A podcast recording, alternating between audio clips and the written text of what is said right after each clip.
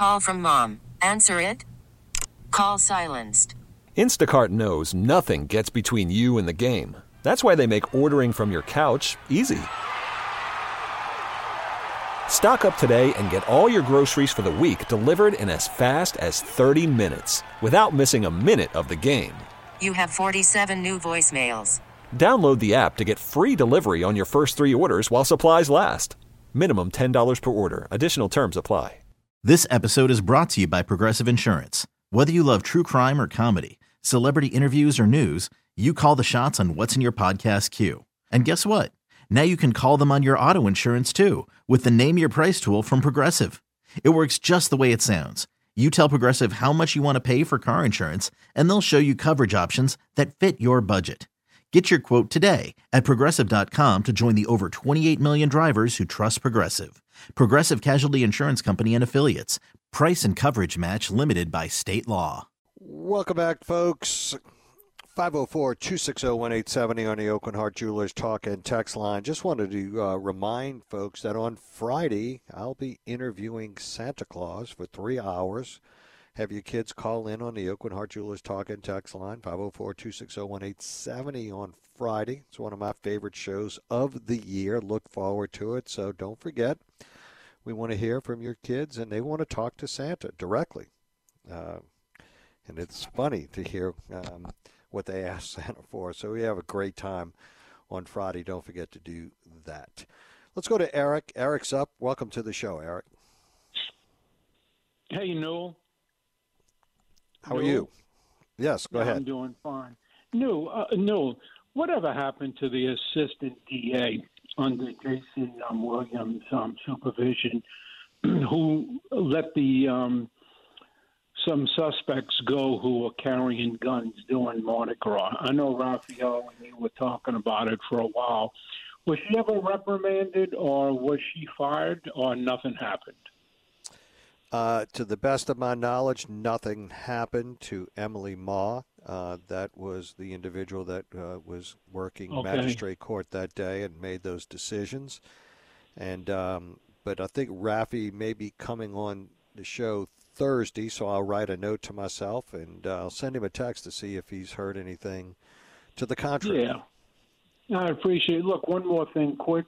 It's another subject that we haven't heard about lately, and maybe it, I've been out of town a lot, and maybe it was, um, you know, solved. Whatever happened to the Wisner Foundation monies? That is working its way through the court uh, still. Okay. And um, as you know, the New Orleans City Council filed suit. They uh, were challenged as whether or not they have standing, um, which is kind of odd. Uh, but that I Right. think still lies with the uh, Louisiana Supreme Court, and we're waiting for a judgment.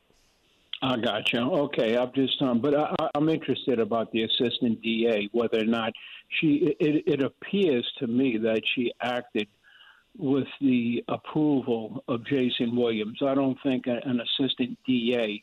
This is my own personal belief. Would take that kind of um, action without um, a higher pay grade approving it. That's just what my. That's why I don't think anything was done. But anyway, maybe Raphael Well, the, to give the light on. DA the benefit, to give the DA the benefit of the doubt, and I have to tell you that you know when he's has has been wrong, he's kind of stood up and said, "No, I I was wrong." Uh, he said he d- he was not aware uh, of that, and it wasn't a policy uh, decision that was being enforced. So I take him at his word.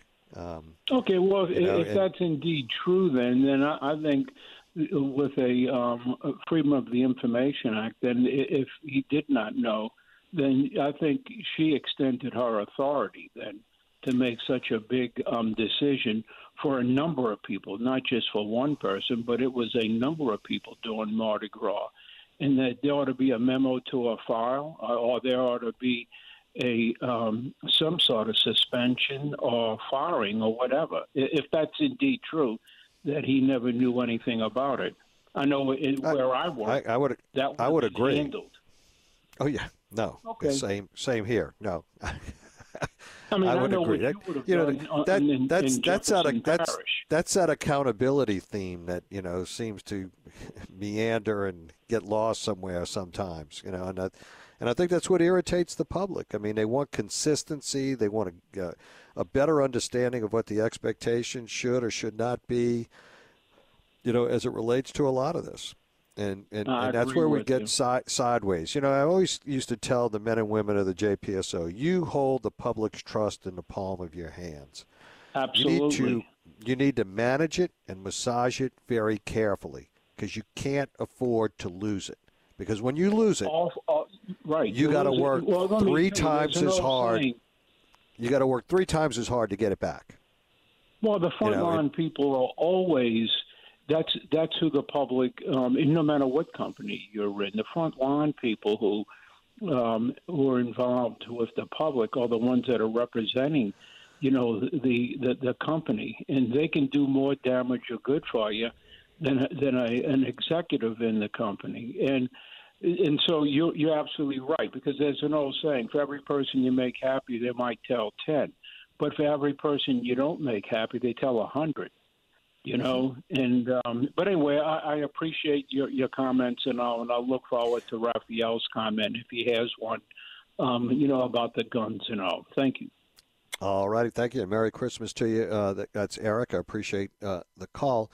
No, and what Eric brings up is so true. Um, you know, and and that's part of the issue is regaining that trust, and it's hard to regain trust when you lose it. I mean, folks want to trust, but they they don't, and it kind of that kind of uh, uh, feeds into what I wanted to talk about here. That you know, violent crimes down, and I was telling you there's this uh, Wall Street Journal article that talks about, but why more people feel victimized, and uh, it kind of looks at you know what is happening between public perception and the reality on crime. And uh, a lot of uh, folks, in fact, Ames Grawert, a senior counsel at the Brennan Center for Justice, a liberal leaning legal policy institute, said it's understandable that people would be worried about crime today, and we have to take them seriously because when you look how the crime stats come together, it shows that violent crime can fall and people can simultaneously experience more crime because we focus on violent crime so much, but that's not the only crime. In fact, more people will be impacted by other types of crimes than violent crime. And when you talk to folks that have been victimized by crime, what you find is that they have a higher propensity to feel like crime is on the increase and not on the decrease. The uh, National Crime Victimization Survey showed that about 40% of violent crimes were reported to police in 2022. Think about that. Four out of 10 get reported. The number of people who said they were a victim of violent crime rose 42% from 2021 but only 29% of those people actually reported the crime to the police. There's that trust, right? There's that notion of trust as to whether or not something is going to happen, or am I just wasting my time? There's value in information. You've heard me say this before. Information is power. That's why you want to manage and massage that public trust so carefully because you want to make sure that you know everything that's going on on the streets of your city at all times. And you don't want there ever to be a stifling or diminishing impact on people's willingness and propensity to call and report crime. Most people worry about violent crime, right? Makes sense. 28% of people told the most recent survey of Gallup, that their household had been hit by a crime, which was up from 20% in 2020, so it was an increase of 8%. But not all of these are violent. Gallup said that in the poll it revealed about seven crimes, including nonviolent ones, but not, they nonetheless matter to affect the household. And that's what we were talking about. Is that if you're a victim, you're a victim. It doesn't matter if it's a violent crime or nonviolent crime, and you're going to think that the crime picture is actually worse. The poll went on to say, perhaps unsurprisingly, 75% of households who report being victimized by crime say they believe that crime is rising in their area, versus 47% of those who weren't victimized. So those that were not the victim of crime don't see the crime picture as bad. A lot of the high profile types of crime also seem to be on the rise. Carjackings, which is uh, a subcategory, a subtype of robbery, actually climbed in, in 2022. But what we find and why this is important to us here is that, for example, you've heard Rafi Goyeneche and I talk about this quite a bit. In the city of New Orleans, through December 17th of 2023, there's been 6,892 vehicle thefts where the car has been stolen. We're averaging about 20 some odd a day, 20 to 22 a day. No, averaging, I'm sorry, 20 a day. 6,892. Now let's put this in context. So we talk about violent crime being down. We talk about, you know, we're trying to beat back what this impression is of, of where we are from a crime perspective in the city. Washington, D.C. has a population of 712,816 people. The most recent uh, stats. 376,971 in New Orleans. In New Orleans, in the same period of time, uh, as um, D.C. In D.C., they had 7,543 cars stolen. a difference, a difference of about 700. Yet, not quite double the population, but 40% more population. When you look at some of the other crime categories, you see similar instances, especially when you're talking about thefts and things of that nature here. And that's so each and every one of those folks, right, are victims. And that's why we have this situation where people are feeling as though this is a bad situation from a crime perspective, and they wonder whether or not it's going to get any worse. Got a text here that says, "What is the recovery percentage of stolen vehicles?" It's it's probably higher than you would think because they're abandoning these vehicles in fairly obvious places. They're not going to a chop shop. They're kind of stealing them, pulling other crimes, and then getting rid of that car when it gets, figuratively speaking, too hot, and they go steal another car. So it, it it's this uh, vicious cycle that that we catch ourselves in. So when we go back, let's step back and go to the murder category, for example, as well. As of December 17th, in the city of New Orleans, we've had 214 murders. For the same period in Washington, D.C., with almost double the population, they've had 264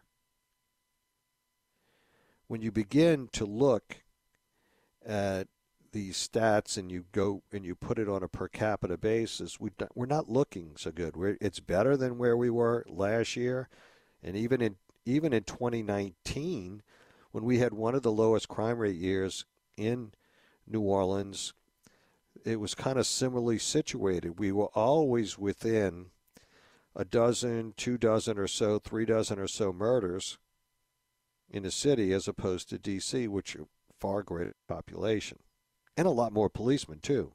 Roughly somewhere between 3,200 and 3,800 uh, police officers there. In fact, they're they're struggling with the same human capital uh, problem that we we have here. Um, and Cathy Lanier, who was a chief many, many years ago, said anytime that they dip, I think the number she quoted was 3,800 police officers, that they were in trouble. Uh, if that's the case, they're in serious trouble right now. And so you begin to see these similarities, but a lot of folks, you know, when we talk about the crime stats, we really got to drill down and gain a better understanding of what we're dealing with. And a lot of times, you heard me say about the culture of noncompliance. When you go after something less than, less than a violent crime, it's interesting of what it reveals. And it's interesting in what you will find. And that's never more true than in drug cases. And that's why forward leaning police organizations have always been very proactive in drug enforcement because it reveals a lot of different things. And the beauty of the drug enforcement case is that, you know, you usually stage arrest for the most part. Um, the utilization of PPI, purchase of evidence, purchase of information, you're developing, you know, uh, snitches that are telling you about certain things. You have video, you have audio, you have a whole lot. And once you get by the motion to suppress in court, in a lot of jurisdictions, there's a 99.9% success rate of getting a, a, conviction. Now, this same individual may be involved in robberies and armed robberies and thefts and stealing these vehicles and doing things of that nature. So you clear a whole template of crimes, not necessarily convicting anybody of it, but they're out there doing that and pulling these day after day after day, and what happens? Victims go down. And we really hadn't had this in depth conversation about this, but we really need to begin to. And that's why the numbers game, as it relates to the to the boots on the ground, is so important because of a lot of this. And we basically are, have been non existent in a proactive way in a number of categories in, in affecting arrest. And we've had public tolerance has been diminished as it relates to aggressive enforcement on some of these crimes. And that's because they not aware of how this works. And it hadn't changed. It hadn't changed much at all. Not in the 40 years that I was in. And I think most law enforcement leaders that are honest about it will tell you the same thing. The question is what's the appetite of the public as it relates to aggressive enforcement? And what they're finding in Washington, D.C. today is that as they slid back and it became more complacent and more accepting of certain criminal behavior that was going on there, they got to a point of no return. And now it's out of control and they don't know what to do. We'll be right back, folks. 504 260 1870 on the Aucoin Hart Jewelers Talk and Text line. Stay with us. Call from mom. Answer it. Call silenced. Instacart knows nothing gets between you and the game. That's why they make ordering from your couch easy. Stock up today and get all your groceries for the week delivered in as fast as 30 minutes without missing a minute of the game. You have 47 new voicemails. Download the app to get free delivery on your first three orders while supplies last. Minimum $10 per order. Additional terms apply. Hey everyone, Boomer Esiason here. The NFL draft is behind us, and your favorite team is now gearing up for week number one. The free Odyssey app puts you right in the middle of the pro football conversation with the biggest sports radio stations from across the country. The local voices who know your team the best, giving you their unfiltered takes on the current state of your squad. It's always football season right here on the free Odyssey app. Folks, we know that crime knows no geographic boundary. Now, why is that important? Because it's important to make sure that uh, qualified individuals get elected to public office that are in the criminal justice system throughout the metropolitan area. Because the tide rises and falls for all of us. And in fact, I always said as sheriff that our crime picture in Jefferson Parish could always be much better tied to the success of those parishes that surround us. In fact, there's a very important election that's going to be held in the beginning of 2024 as the result of a good friend uh, of mine, uh, one who I had on this show uh, a number of times, the former DA Warren Montgomery. And his um, first assistant has announced, uh, and he sits as the interim DA in St. Tammany in Washington now, that he's going to run for that office, and he joins us, J. Collin Sims. Uh, welcome to the show. Thank you for having me. How are you today? I'm doing well, Collin. So, um, first, can you know, uh, I know it's tough uh, following in the footsteps of uh, a guy that you work for as a result of his passing, and our thoughts and prayers go out to not only your office, but he, he and his fa- his fam- excuse me, his family as well. Uh, obviously, this creates an opportunity for you uh, for changes in the office, not not that it's uh, better or worse, but that it's different, right? And so, what are you thinking about as future initiatives for the uh, St. Tammany Washington Parish DA's office? Well, it's definitely different, Newell. And uh, Warren was a was a great man, and, and, and the best thing he one of the best things he did for St. Tammany was, you know, kind of reinstill confidence in the the Justice Center over here in, in St. Tammany, which is the kind of main focal point for a lot of the uh, prosecutions and, and litigation in St. Tammany. But you know, going forward, look, we've built a, a fantastic office with professionals, and we've hired all professional investigators, professional prosecutors that have most have at least 10 years of litigation experience. And so going forward, you know, we're going to do a lot of things similarly. We're going to focus on violent crime. We're going to help those that we can help that are, you know, minor offenders that have mental health issues and addiction issues. Um, but there are also a series of, of, of programs – that we are going to roll out um, in the new year, uh, focusing on three. There's an opioid initiative that we are going to be rolling out, um, and we are we've been meeting with DEA members of your old office, with Jefferson Parish Narcotics Group has been meeting with us over here, and we've been having meetings with the Orleans Parish uh, DA as well, and that's tracking these these uh, distributors of fentanyl and other opioids um, that are killing our citizens. St. Tammany had approximately 121 overdose deaths last year um, for uh, overdose deaths for opioids, and many of those cases are not being worked uh, as homicides.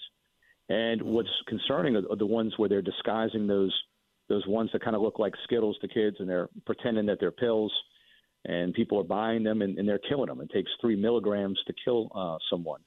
And so we're going to be tracking um, the communication data um, with DEA and state police, and we're going to be sharing that data collaboratively, uh, which hasn't been done before. And so that when you're working a drug trafficker uh, who's selling these poisons, that we'll know that person had communicated maybe in the last 30 days with someone who overdosed, and that will be searchable and usable and shareable for all those agencies to build cases. And I think that's critical in this next step moving forward and doing things differently, not the same. You had mentioned uh, collaboratively doing things with multi parishes. You know, our citizens buy drugs across the lake, citizens across the lake buy drugs in St. Tammany, and vice versa. People hopscotch around, and we can't allow our borders to be, uh, I guess, uh, hiding grounds.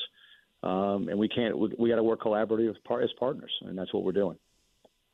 Um, I I love what you just said because that it, it is so true, right? Uh, because as it knows no geographic boundary, and you get that force multiplier and, and and the sharing of criminal intelligence, whether it's from the investigatory bodies or the prosecutorial bodies, it, it really doesn't matter.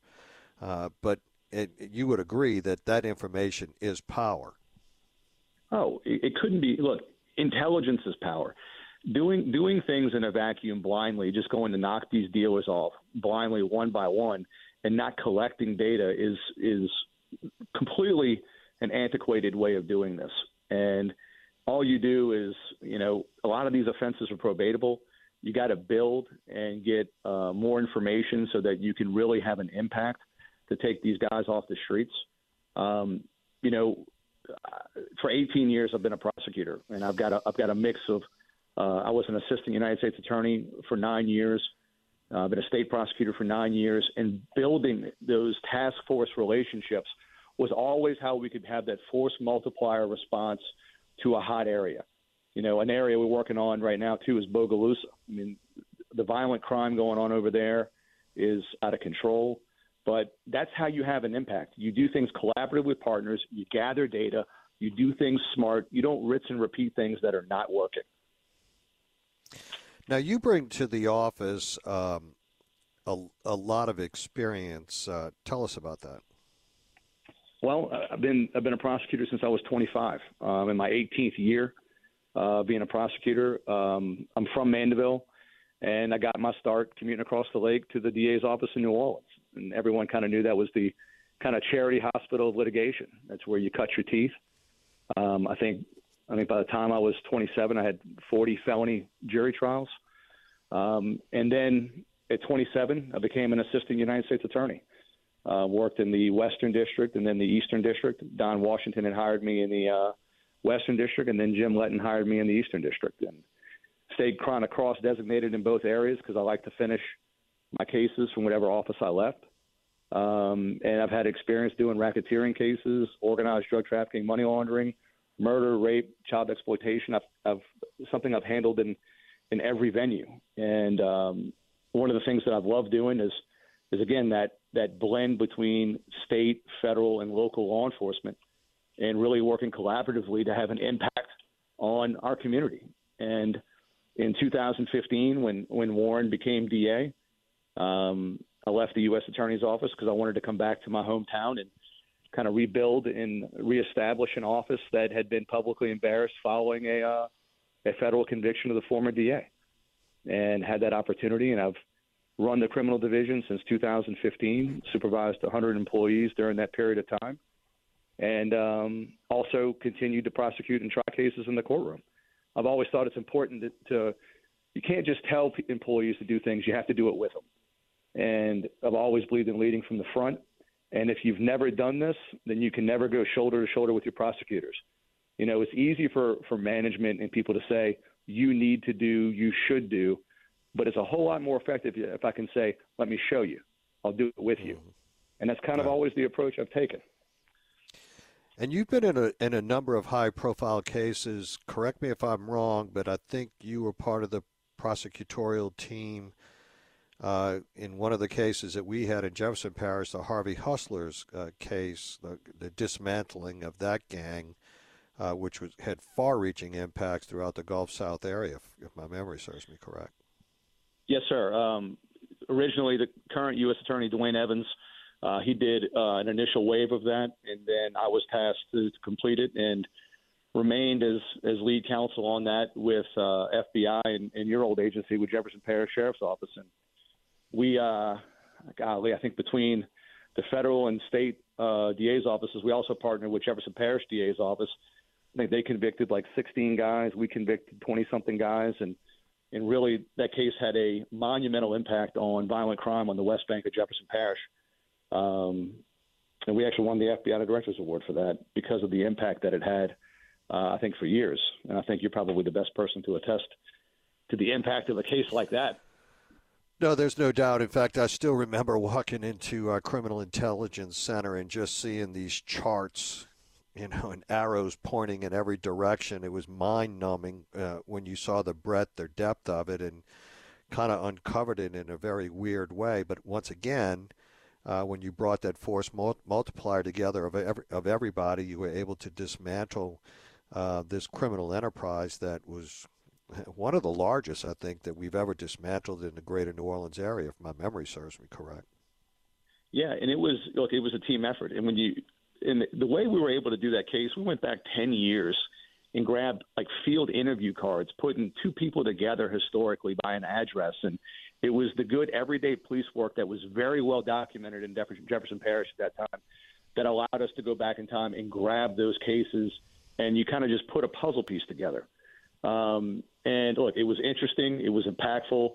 Those are the things that we really enjoy doing um, and, and love doing it. And those are things now, you that were the, You were the you were the lead prosecutor though in a public corruption case with um, against the former St. Tammany Parish Sheriff Jack Strain as well, right?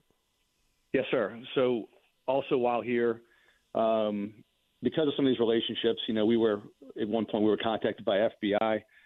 Um, concerning you know public corruption activity of the former sheriff Strain, and guys that I'd historically worked for reached out and you know debriefed us on a developing matter with some interviews and same type of deal. You know, we we have built in this office. Most DA's offices, you know, are reactive. There's an arrest, and then there's a prosecution. We have blended a proactive component where we partner with law enforcement to investigate and move forward.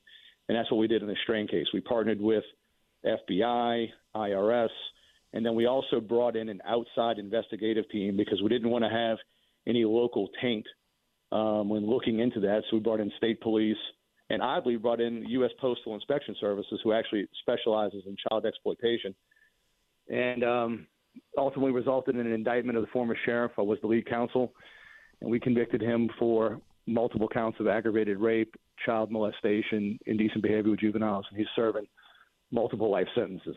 So I was the lead counsel on that as well. Collin, a lot of my officers over the years said that they uh, that in cases that they were making on, on these task forces uh, that were presented under uh, under Warren's uh, leadership and yours, that they really liked uh, the screening process of your office. Tell us about it. When we first came in, there was there was a, a gentleman who was a very very experienced guy, really really good guy, but he was working part time, and when we first came in, the DA's office was charging about 2,600 defendants with felonies per year, and you had a guy working part time reviewing every one of those cases by himself, with the exception of a, a sex crimes reviewer. And that just that, that's not a real review. You're not really looking at things. And so what we did was we've expanded that department to five really experienced um, prosecutors. One guy you probably remember, Ronnie Gratianet, was a Jefferson Parish prosecutor as well, and he was a longtime ADA here.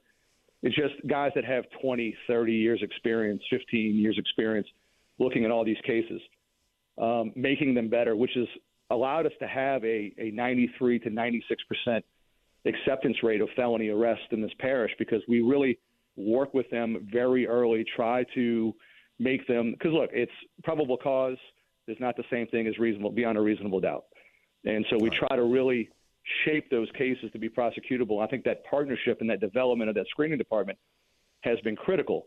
Also, what I think you'd be familiar with is, you know, major crimes. We do a charge conference protocol that didn't exist before we mm-hmm. came in, and what that is, we sit two weeks post arrest on major rapes, homicides, or other complex cases. We sit in a room two weeks post arrest and talk about everything to make sure that we're not missing an opportunity. Because once the opportunity is gone, you can't get that evidence back.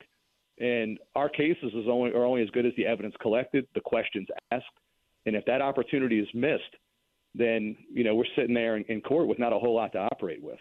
So we made sure we've we've had a very robust partnership uh, in regard to those types of cases, and and not to. In addition to that, the sex crimes cases is a is a major major area of concern uh, for this parish, and we've developed a a similar protocol with this multidisciplinary team approach where we triage every child abuse case with um, the Children's Hospital, Children's Advocacy Center, the law enforcement officers who make the case, our, our investigators, forensic interviewers, every single child that reports abuse, those cases are roundtabled in a similar fashion, which has led to us having a 95.6% conviction rate for individuals that abuse children in this in, in both St. Tammany and Washington Parish. Yeah, I hope uh, folks are listening. 93 to 96 percent, 95 percent conviction rate. That's where it is. You know, because the resolution of crime, uh, a lot of crimes committed, the clearance rates are not extraordinary anywhere. I mean, in St. Tammany, they they actually post some fairly extraordinary clearance rates. But that's where it's all about is br- bringing it collectively and collaboratively together. J. Collin Sims, thank you so much for joining us. Uh, appreciate your time, your insight, and best of luck in your run for DA in St. Tammany and Washington parishes. Um, have a great Christmas uh, and holiday season. No, you do the same. Thank you so much for having me, and uh, thank you to everyone listening. All right, that's J. Collin Sims, interim DA in St. Tammany and Washington Parish, and announced candidate for DA in those parishes as well. We'll be right back, folks. 504 260 1870 on the Aucoin Hart Jewelers Talk and Text line. Stay with us. Welcome back, folks. Um, I enjoyed that conversation with J. Collin Sims, interim DA in St. Tammany and Washington Parish. And we'll have his opponent, who also qualified to uh, run for that office, on. Uh, we'll try and get him on uh, later this week or the beginning of next week. Uh, it's getting more and more difficult during the holidays to get folks uh, get contacted and, and everything else that goes along with that. I want to remind folks that um, Santa is going to be with us on Friday. And uh, just got a number of texts, of folks uh, talking about that's their favorite show of the year. I would agree. I, I just absolutely uh, love uh, having Santa in. And um, so uh, get your kids ready, get them to call in. We love the conversation that they, that they have with Santa. And we're really looking forward to it as well. Um, we covered a lot of territory today and uh, I got a couple of texts. You know, Newell, can't you talk about something a little bit more uplifting, you know, during the Christmas season? And we will. Uh, but these are issues that are cropping up every day. Uh, you know, we have the OIG reporting certain things out. Uh, we've we've had uh, other other challenges with um, law enforcement and criminal prosecutions. Today, the DA announces that former superintendent of police here and the former chief in Baltimore, Michael Harrison, uh, is joining his office. Uh, and what that means, uh, I'm not exactly sure. The role that he's going to play. Um, I just saw the uh, the breaking news of the DA said he was uh, enlisting um, the former uh, chief, and and I would tend to think that that would be a good thing, depending on how they use him and, and how much they're willing to listen to him because he, he brings uh, a breadth and depth of experience, not only from here, but from Baltimore as well. And one would agree, two tough towns as it relates to policing. We'll be right back. We'll check in with Scoot to see what he has coming your way in just a moment. Stay with us. Scoot joins us. What do we have coming up, Scoot? Well, uh, Jason Williams is announcing that he's hiring uh, former NOPD Chief Michael Harrison to help consult him with fighting crime. I think that's a good move. Also, an ER doctor has a list of the top Christmas toys that could be dangerous to your kids. And we'll talk about some of the toys that we played with that, based on today's standards, we would never be allowed to play with today. It's amazing we're alive. It's true. It's true. Scoot's up next, folks. Stay tuned. Hope you enjoyed today's show. We'll see y'all again in the morning. Hey everyone, Boomer Esiason here. The NFL draft is behind us, and your favorite team is now gearing up for week number one. The free Audacy app puts you right in the middle of the pro football conversation with the biggest sports radio stations from across the country. The local voices who know your team the best, giving you their unfiltered takes on the current state of your squad. It's always football season right here on the free Audacy app.